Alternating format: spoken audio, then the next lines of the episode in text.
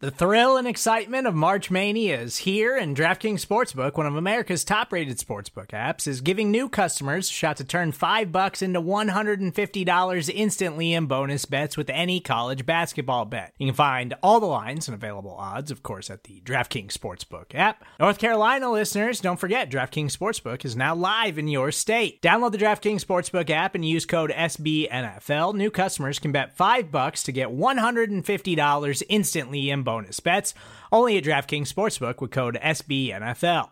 The crown is yours. Gambling problem? Call 1 800 Gambler or in West Virginia, visit www.1800Gambler.net. In New York, call 8778 HOPE NY or text HOPE NY. In Connecticut, help is available for problem gambling. Call 888 789 7777 or visit ccpg.org. Please play responsibly on behalf of Boot Hill Casino and Resort 21 plus age varies by jurisdiction. Void in Ontario. Bonus bets expire 168 hours after issuance. See DKNG.com slash B ball for eligibility, deposit restrictions, terms, and responsible gaming resources.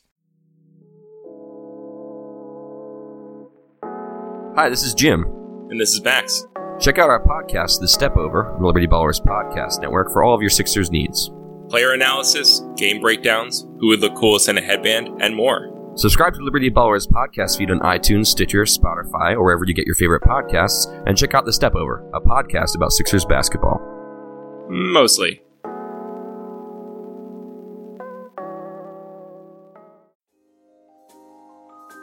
Michael Kist, Benjamin Solak. It's the Kist and Solak Show, presented by SB Nation and Bleeding Green Nation.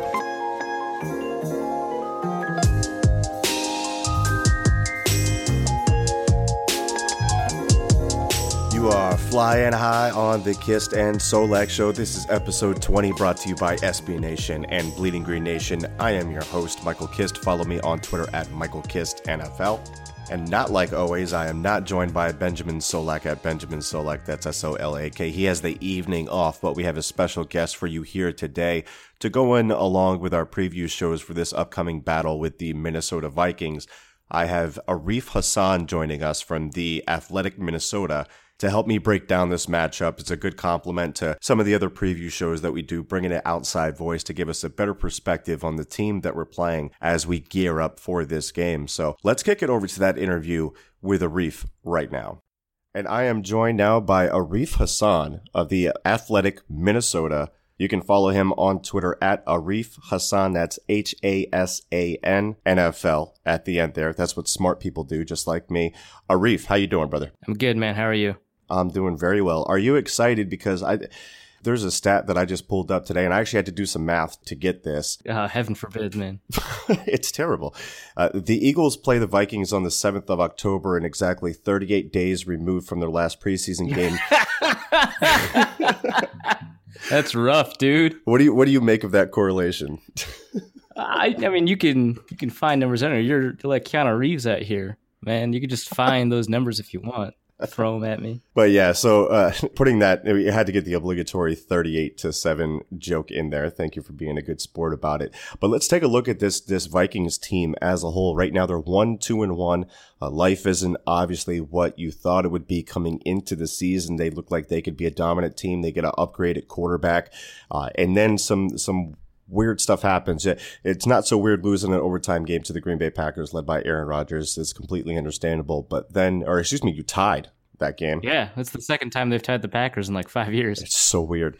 But yeah, and then you drop a stunner, which might be the biggest yeah. upset of the season to the Buffalo Bills. And then, of course, you have the West Coast trip on a, on a short week going out to play the Los Angeles Rams. Absolutely understandable that you would drop that game. But the, the Buffalo one, if we're searching for answers as to why that happened, was that just a one off or is that a, a problem that, that points to something bigger with this team? Uh, yeah, I think the way to answer that question is to take a look at sort of how they lost the Buffalo game and see if there's kind of like a through line in the other games that they uh, that they've lost, or even just all four games. And I think there is, and that's the problem. It seems like there's kind of an underlying problem uh, with the Vikings defense. Uh, you know, people kind of think about the Vikings defense, maybe not anymore, but they thought of the Vikings defense as this, you know, top five unit that has, you know, all pro players at every level. And, it, you know, it feels like that's who they have. I mean, those are, that's the talent that they have but you know they haven't executed on that talent and they've been beaten by pretty similar concepts in all four games. Now, in the San Francisco game, it didn't, you know, hurt them all that much because they were able to,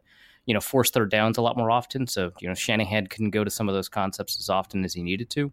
But, you know, the Vikings are the worst team in the NFL against play action passing. That's mm. like pretty huge, especially against, you know, a Doug Pederson offense that last year, you know, was second in the league in play action passing. Then when Nick Foles arrived, you know, they were first in the league. Mm. And so that's that's a big problem. You know, the the linebackers get sucked in, occasionally the safeties will get sucked in, the corners are left kind of on islands and they get beat on those crossers.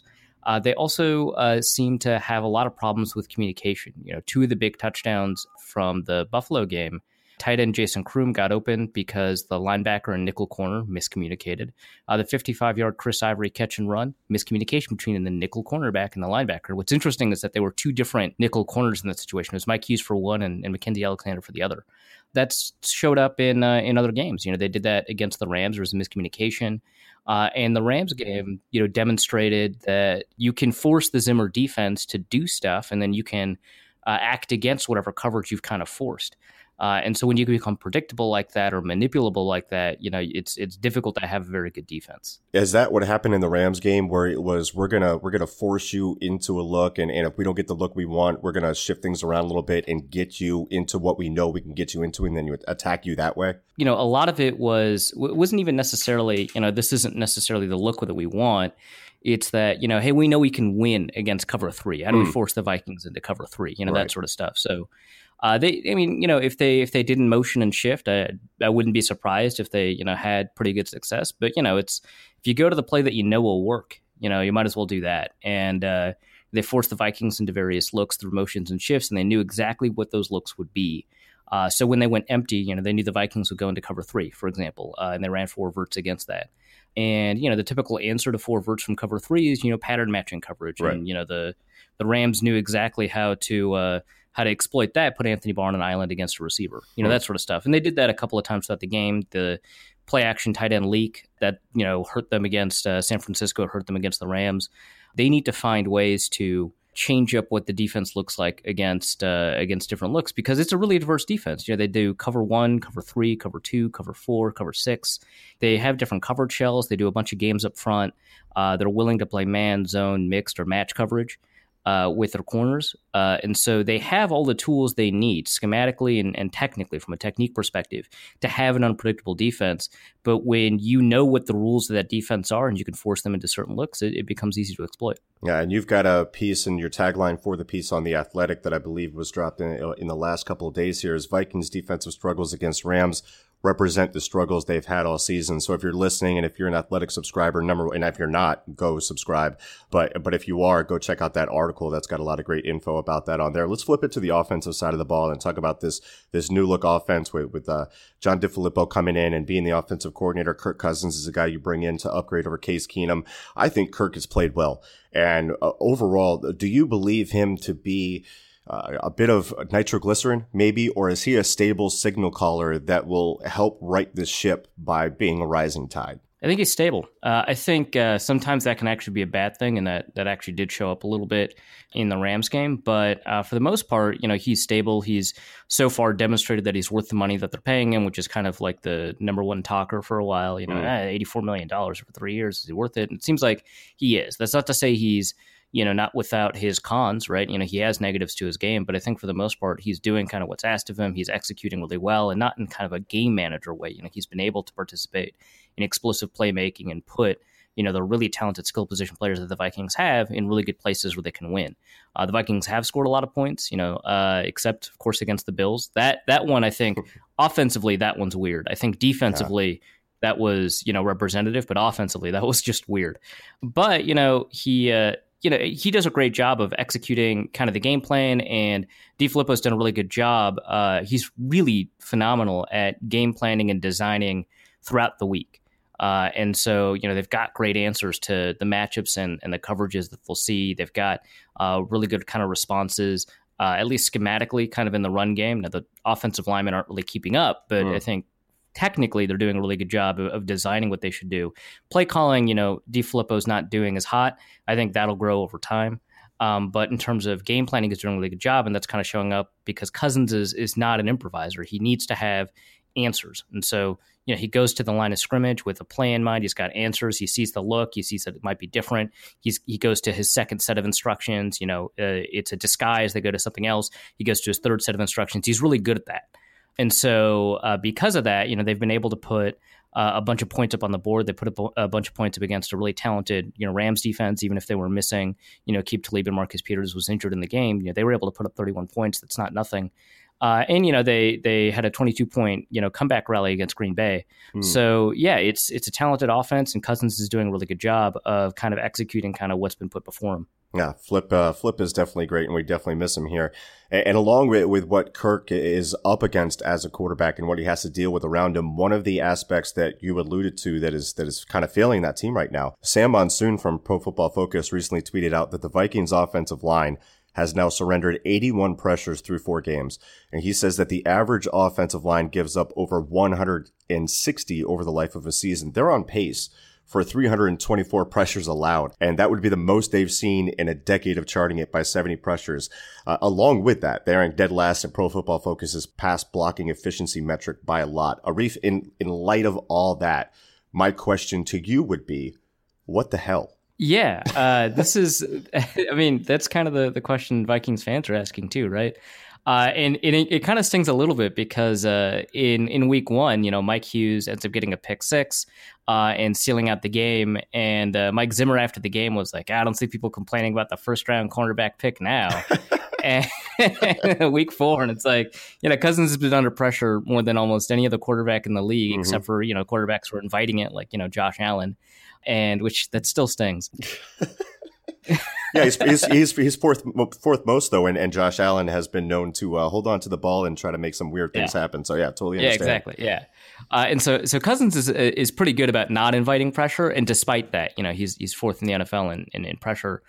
Uh, and so uh, it, it, feels kind of hollow now that Zimmer said that because you know the second round pick, the tackle Brian O'Neill, developmental. They don't want to put him out there too early. They kind of learned their lesson with T.J. Clemmings. You, you put out a developmental guy too early, uh, and they just kind of get bad habits and kind of ingrained to them, and you can't you can't coach them out of it.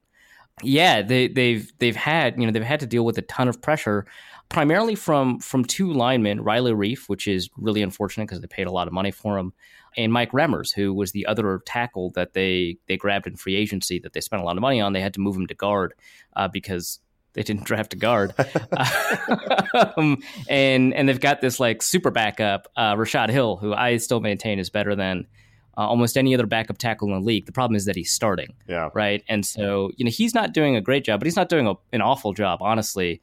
But Mike Remmers is doing a pretty terrible job at guard because uh, he's the kind of tackle that, that does well because he's patient, hmm. which is not a thing you can do at guard. Uh, and so uh, they've been giving up a ton of pressures. I think between the two of them, they've given up more pressures than I want to say three or four offensive lines have. I think Riley Reiff gave up uh, 11 pressures against Buffalo, and Chicago at that point had given up 10 total pressures yeah. all season. So uh, yeah, that's a huge problem. And you know, I mentioned you know that, that that Cousins is not an improviser, and that you know there are some cons to his game. And while I do think that coming out of Washington, it was kind of overblown how poor he was against pressure, it's still definitely not something that you can you know say he's got you know he's better than than a bunch of other quarterbacks around the league, right? I mean, like Carson Wentz is a pretty good example of a guy yeah. who's pretty good against pressure. Case Keenum actually last year, kind of one of the selling points was that when pressure arrived, he did a pretty good job of, mm. of improvising his way out of it. But you know, Cousins is not that, and so when he's under pressure, uh, Buffalo game fifty three percent of snaps, the uh, the Rams game some forty five percent or something like that. Yeah, it, it's going to collapse, you know. And, and you mentioned Sam Monson. Monson's kind of uh, thing is that you know he says that you, you the breaking point for a quarterback, kind of regardless of who you have, unless it's like a Rodgers or a Brady, is forty five percent. Once you get past forty five percent, almost no quarterback has the ability to kind of overcome that. Right. Um, and you know, I don't know if that's you know true or false, and it's kind of weird to have a threshold, but you know, fine. But it's clear that Cousins is well past that for a lot of these games it should be said, of course, they've gone up against a bunch of talented defensive lines. You know, they've got Donald and Suh against the Rams. Uh, you know, there's Kyle Williams, Jerry Hughes uh, in Buffalo. You know, they had to deal with DeForest Buckner uh, in San Francisco. But I mean, like that's just kind of the deal right now in the NFL, and it's not like you know going up against the Eagles, it's going to get any easier. It's probably going to get harder. So uh, yeah, they're giving up a ton of pressure. You can kind of excuse some of it for the talent they've given up, but I mean for the talent they've gone up against, but there just simply isn't enough talent on the offensive line. They got Pat Elflein back. That's going to help. You don't have Brett Jones at center. He gave up, you know, a fair amount of pressure. But you still have to deal with Tom Compton, who's been kind of a backup swing tackle guard in the league for most of his life. You know, Mike Remmers, who is not a guard, he's a tackle, uh, and a backup tackle at the at the right end, and a, and a struggling tackle who may be suffering from a foot injury at the left end. So yeah, it's really tough. It's wild too because you talked about him not holding onto the ball, and I, I, just looked it up. Out of 29 qualifiers, he's 11th in time to throw. He's at 2.47. That's that's nice and speedy. And, and, and in week three, he was at let's see here 2.36 seconds time to throw, and he was still under pressure 53% of the time. It was second most in That's the NFL. Wild. It's That's insane, crazy. Yeah, because I mean, you you can you can look at it from week to week, and you'll see guys that Carson Wentz held on to it 2.65. So yeah, he's going to get pressured a little bit more. That is insane. So that's something to keep an eye on. And he's been good under pressure this this year so far with a 109.8 quarterback rating. But one of the things that maybe can can help them is getting some sort of a semblance of a run game going. I guess I know passing is more important, obviously, but right now a league low 63 yards per game, 29th worst 3.5 yards per carry. Dalvin Cook says he's working his way back to 100%, but he's not there yet. Can this running game function without Cook and with a leaky offensive line like we've been talking about? I think it's entirely on the offensive line because Cook, you know, he may not be at 100%, but he actually looks really good. Mm. You know, mm. he has, I want to say 91 yards after contact and like 98 total rushing yards. Like, like that, says a lot. Uh, I think he's averaging like 0.3 yards before contact. Like it's just wild, right? and if you know if it was a running back that like just didn't have vision and ha- didn't have the ability to kind of avoid like you know Trent Richardson had a poor yards before contact, but I mean for you know we know that's his fault right? But for Cook, we know that that's not his fault. Mm. He's got pretty good vision. The same is true of Latavius Murray, who's playing better for Minnesota than he ever did for Oakland, but he's but he doesn't have the numbers, right? Because he's on a timeshare, and then also like the offensive line is just abysmal. Uh, and so uh, I think Cook is number three in Pro Football Focus's elusive rating. Hmm. Uh, which like for a dude averaging like 2.8 yards a carry, like that's wild. Oh my god. Uh, so yeah, the from from a run to run perspective, they're they're doing a really poor job. Uh, Brett Jones, like I mentioned, the center that they traded for from the Giants, uh, he was kind of a big problem uh, in the run game. He gave up a bunch of uh, of tackles for loss up the middle, uh, and he's been again replaced by Pat Elflein, who's healthy again. Um, so that should help kind of resolve things a little bit. But you know, Mike Remmers has been again, you know, pretty bad at, at run blocking. Tom Compton has been go- really good in some games and really poor in some other games uh, at run blocking. But just overall, you know, if you've got one weak link in the offensive line, it's difficult to get a run game going. But if you've got like three, maybe four, uh, depending on the week, you know, it's impossible. Uh, the other one, the other thing you mentioned is that the rushing total is down, and I think the Vikings are focusing on it more than than I am because the Vikings are. It, it made sense why the why the rushing totals were down against Buffalo. They they right. called, I think, four rushes, and then they had like two more scrambles from Cousins. And like that, you know, they're chasing the entire game. They're like down twenty-seven to zero in the first quarter. Like there's no freaking time to run the ball. Uh, and then against Green Bay, they had to go away against the. Uh, they had to go away from the run because yeah. they had to score twenty-two points in the fourth quarter. The rushing total kind of makes sense. It's the it's the efficiency uh, that that doesn't. I'm not a huge yards per carry guy, but Same. I think if you're below three or above six. Like you, there's something there. uh, anywhere in between, maybe that's negotiable, but yeah uh, that I mean that's a huge problem for the Vikings. Yeah, and that that's interesting. The game script of it too, because I was looking at you know their their formation tendencies with personnel, and I saw from eleven personnel they were passing eighty seven percent of the time, and I'm like, what is this? And then I look and I you know the game script of it all, and of course yards yards are going to be down for that as well. But then you look at the the film of them trying to run the ball, and, and it can definitely get ugly. And you know Brett Jones is a guy that you you brought up when the Vikings had to trade for a backup center on the New York Giants, who have a bad center already already, I was like, oh man, they are in some serious trouble along that line. So it'll be interesting to see how that fleshes itself out over the season, how much it how much it cost them. One last question for you, Arif, before I let you go. Uh, I wish we could have touched on the receivers a little bit because I love Adam Thielen, I love Stefon Diggs. I think they're awesome. We're going to talk about them in, a, in the preview shows a bunch. They're excellent talents, but. Everson Griffen, what is going on with his, his situation, and is there any timetable for his return? Uh, I'll answer the second one first. The there's not really a timetable for his return. I don't know if he's going to return this season um, or you know maybe next season. It's it's really up in the air. the The issue, if you know your listeners aren't aware, is that Everson Griffen has been dealing with a lot of mental health problems, and they uh, were kind of building up actually for uh, the past couple of weeks, you know, kind of before the Buffalo game, which mm-hmm. is where he was inactive and missing. Inactive in theory because of the foot, but missing because of the mental health issues. So they're, they're kind of related.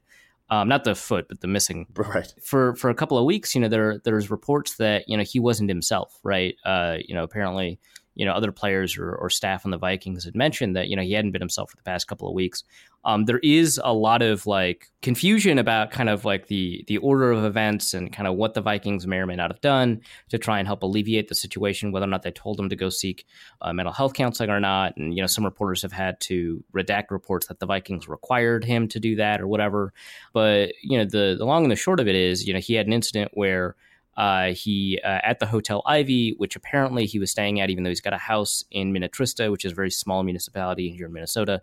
Um, you know, he was staying at the Hotel Ivy, and uh, uh he, I, I don't think he threatened uh, in the same way that a lot of the report is. Um, but he was paranoid. He said they weren't going to let him back into his room because he lost his key and they weren't giving him his key or something. Oh.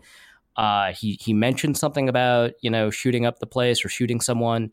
Um, it sounds like it was abstract, and and the and the hotel employees didn't feel particularly threatened, and there was no gun seen or anything like that. Uh, and then he just starts lying on the floor uh, in the hotel lobby. Uh, he leaves, uh, and apparently the reason he's in the hotel in the first place is because when he when he wakes up and he's battling the demons in his head, according to his wife, that's a phrase that she used. Right. You know, he leaves and goes to the hotel, which is just like wild to me that this is a thing that they've kind of established. Yeah. He drives around. He he asks like a stranger that he thinks he recognizes at a gas station to drive him around. Goes back, I think, to the hotel. Ends up at Trae Waynes' house. Uh, there was a report that he tried to break in. Both Waynes and the police have denied it. The neighbor of Waynes called it in, and they were like, "Hey, there's a shirtless dude in the bushes of my neighbor's house," which, like, yeah, fair enough. Oh. Yeah, it, it's just wild, and so he's had a lot of problems uh, that have manifested in kind of this explosive incident on Saturday. It was like the day before the game. Yeah. He's, you know, really well aware, and he sent kind of an apology out on Instagram, which you know, it uh, doesn't really need to apologize. It's like, you know, everyone's got uh, their own issues to deal with. And when your mental health issues are like this severe, it's kind of, it's clear that that's going to be the priority. And um, so it looks like he's going to try and get that taken care of. Um, and it sounds like his plan is to, to go immediately back to football after that. Um, but, you know, if he kind of decides that that's not, you know, is what is good for him, then, you know, that's, it's not going to be, you know, right. That's just kind of how it is. So, yeah for now he's seeking out kind of counseling and, and try to get his mind right. Yeah, that's you know you you hope football beyond beyond that you hope he gets his uh, you hope he gets everything well and his mental health re- returns to a a state that uh, he can just live a normal life and not have to worry about all that stuff. That's that's that's a doggone shame. So, rooting yeah. for uh, for Everson Griffen, of course, uh, to to get that all in order. Uh, hard transition here. This is kind of weird, but uh, Arif, I need a final score prediction from you. okay, okay, um, yeah, fair enough. Um, I don't know. It's uh, it's a way, so I don't really like that. I don't know, the, the Titans are what are they? Not a bad team, right? They're so three and one first in the AFC South, yeah. and they were just off yeah. a win against the Jacksonville Jaguars because Blake Bortles is bad. Right. Yeah. So uh, they're not they're not like an embarrassing team to lose to. So it's no. not like the Bills, but you know, I'll I'll just say you know Carson hasn't fully returned to form yet, according to me. uh, and uh, and you know that that'll open up the Vikings an opportunity to give them uh, give him a chance for a 24-21 win. Okay. All right. I'll uh, I'll take that. I'll let the listeners, the gentle listeners, do with that what they will. Uh, Arif, thank you for joining me again. Follow Arif, his work at the the Athletic Minnesota on Twitter at Arif Hassan NFL. That's H A S A N. Arif, I just got one last request. I need you to repeat after me. Oh no! Oh no! We all we got. We all we got. We all we need. We all we need. Fly Eagles fly. Not doing that part. Oh man, that was gonna and it was gonna hit the music and it was gonna okay. All right. Well fly eagles fly. Thank you, Arif. All right. See you man. See you.